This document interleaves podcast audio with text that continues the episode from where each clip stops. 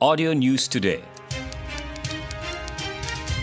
Audio News Today, edisi dua belas Mei dua ribu dua puluh, jam lapan malam. Rakyat Sabah harus mengambil iktibar terhadap peningkatan mendadak sepuluh kes baharu positif COVID sembilan belas semalam yang dikategorikan kes import. Pengarah Kesihatan Negeri Datuk Doktor Christina Rundi dalam kenyataan menegaskan rakyat negeri ini harus sama-sama melaksanakan tanggungjawab mengawal penularan wabak itu.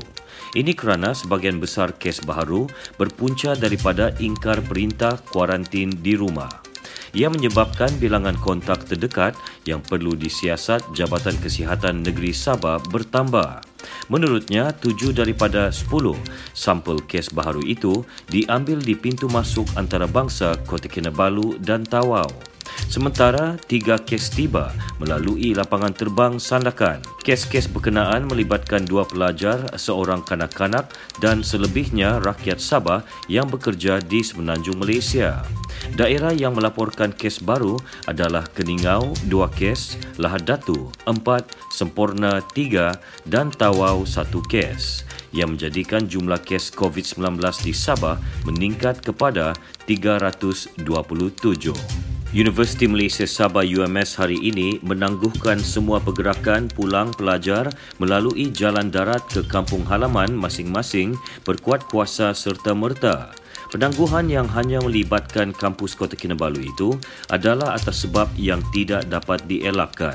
Demikian kenyataan yang dikeluarkan Timbalan Naib Chancellor Hal Ehwal Pelajar dan Alumni U M S yang juga Ketua Pergerakan Pelajar I P T Zon Sabah Profesor Madya Doktor Rama Nordin di Kota Kinabalu. Beliau berharap para pelajar terus bersabar dan kekal di bilik masing-masing. Pelajar juga diminta mematuhi arahan semasa pihak pengurusan U M S. Katanya sebarang pemakluman terkini berkenaan pergerakan pelajar melalui jalan darat akan dimaklumkan dari semasa ke semasa. Sebarang pertanyaan boleh menghubungi Jabatan Hal Ehwal Pelajar di talian kosong lapan lapan tiga dua kosong kosong enam kosong. Dalam pada itu, seramai empat ratus empat puluh pelajar Institut Pengajian Tinggi I P T A dihantar pulang ke negeri ini menerusi dua penerbangan dari Kuala Lumpur ke Kota Kinabalu pada pukul sembilan lima belas pagi dan penerbangan kedua pada sebelas pagi tadi. Daripada jumlah itu, seratus lima puluh tiga pelajar Universiti Sains Islam Malaysia dan dua ratus lapan puluh tujuh lagi pelajar Universiti Teknologi Mara. Tinjauan pemberita mendapati kesemua pelajar tersebut wajib membuat saringan COVID sembilan belas terlebih dahulu sebelum dibenarkan pulang ke rumah masing-masing. Pelajar yang ditemui berharap agar pelajar yang telah kembali ke rumah masing-masing terus mematuhi prosedur operasi standard Kementerian Kesihatan dan memberi maklumat yang tepat. Arahan penangguhan aktiviti solat berjemaah dan solat Jumaat di masjid dan surau negeri ini dilanjutkan sehingga dua puluh enam Mei ini. Mufti Negeri Sabah merangkap pengurusi Majlis Fatwa Negeri Sabah, Datuk Bungsu Aziz Jaafar berkata, penangguhan itu melibatkan solat Jumaat pada lima belas Mei dan dua puluh dua Mei. Jelasnya, ahli karya wajib menunaikan solat fardu zuhur pada hari Jumaat dan solat fardi di kediaman masing-masing. Penangguhan aktiviti masjid dan surau turut membabitkan solat sunat Hari Raya Aidilfitri sama ada pada dua puluh tiga atau dua puluh empat Mei yang tertakluk kepada keputusan penyimpan Moho Besar Raja-Raja. Kenyataan mengenai garis panduan Hari Raya akan dikeluarkan oleh Pejabat Mufti dalam waktu terdekat.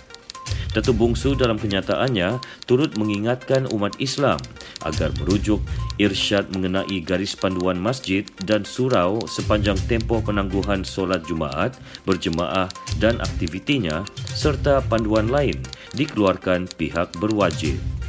Berlanjutan penangguhan atau sebaliknya akan mengambil kira nasihat kerajaan negeri dan Kementerian Kesihatan.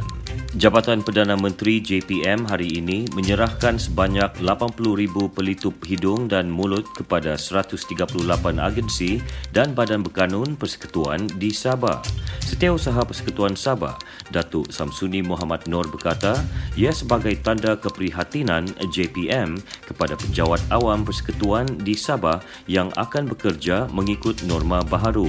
Katanya, penjawat awam yang bertugas di pejabat digalakkan memakai pelitup hidung dan mulut dalam usaha memutuskan rangkaian COVID sembilan belas. Beliau berkata demikian kepada media selepas menyampaikan sumbangan tersebut di Pejabat Setiausaha Persekutuan Sabah. Pelitup hidung dan mulut berkenaan akan diagihkan kepada semua penjawat awam persekutuan di Sabah, khususnya penjawat awam di kaunter yang sentiasa berurusan dengan orang ramai. Sejumlah dua juta ringgit peruntukan diluluskan kerajaan negeri kepada Jabatan Hal Ehwal Wanita J E W A Sabah bagi membantu ibu-ibu tunggal yang terjejas selepas pelaksanaan Perintah Kawalan Pergerakan P K P. Pengarah J E W A Sabah, Mastura Jamra berkata, pihaknya kini dalam proses membuka permohonan bantuan itu bagi membolehkan bantuan disalurkan kepada ibu tunggal yang layak. Menurutnya, seramai lapan belas ribu tiga ratus tiga puluh empat orang telah mendaftar mendapatkan bantuan itu setakat ini. Daripada jumlah itu, seribu dua ratus ibu tunggal telah menerima bantuan tiga ratus ringgit seorang yang disalurkan ke akaun masing-masing. Beliau berkata demikian kepada pemberita di Kota Kinabalu. Mastura menyarankan golongan ibu tunggal yang belum menerima bantuan itu agar mengemaskini maklumat peribadi terutama akaun bank di laman web Women Information System. Ini kerana kebanyakan permohonan yang diterima J E W A tidak lengkap, terutama akaun pemohon, dan menyukarkan penyaluran bantuan itu. Sepanjang tempoh Perintah Kawalan Pergerakan P K P, sebanyak tiga puluh tujuh kes telah diambil tindakan di Sabah dengan nilai rampasan lebih dua ratus sembilan puluh lapan ribu ringgit di bawah undang-undang yang dikuatkuasakan. Pengarah Pejabat Kementerian Perdagangan Dalam Negeri dan Hal Ehwal Pengguna K P D N H E P Sabah, George Abbas berkata, daripada jumlah itu, enam belas kes telah dikompaun dengan nilai kutipan sebanyak tujuh ribu seratus kes. Tiga kes dikompaun kerana kesalahan peniaga menjual barang kawalan melebihi daripada harga yang telah ditetapkan. Manakala, tiga belas kes melibatkan kegagalan peniaga meletakkan tanda harga ke atas barangan yang dijual. Dalam kenyataan di Kota Kinabalu, beliau juga memaklumkan K P D N H E P Sabah menerima dua ratus tujuh puluh lapan aduan pengguna sejak lapan belas Mac lalu dengan lapan puluh tiga peratus daripadanya telah diselesaikan.